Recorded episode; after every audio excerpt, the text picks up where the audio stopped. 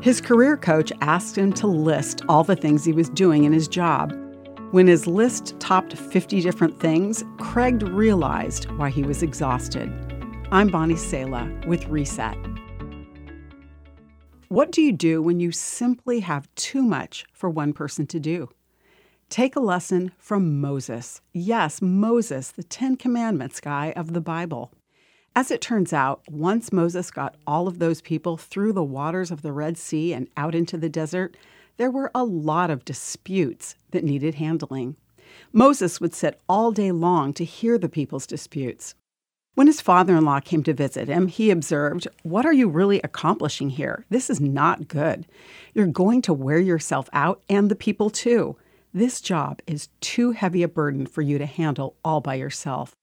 Moses' wise father in law advised him to select from all the people some capable, honest men who fear God and hate bribes. They would solve the people's common disputes, leaving Moses to handle major cases.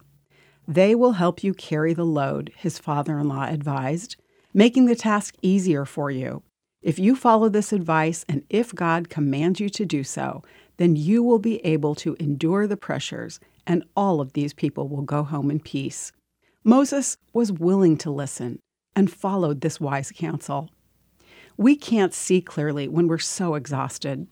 Moses' father in law came along just at the right time to provide clarity.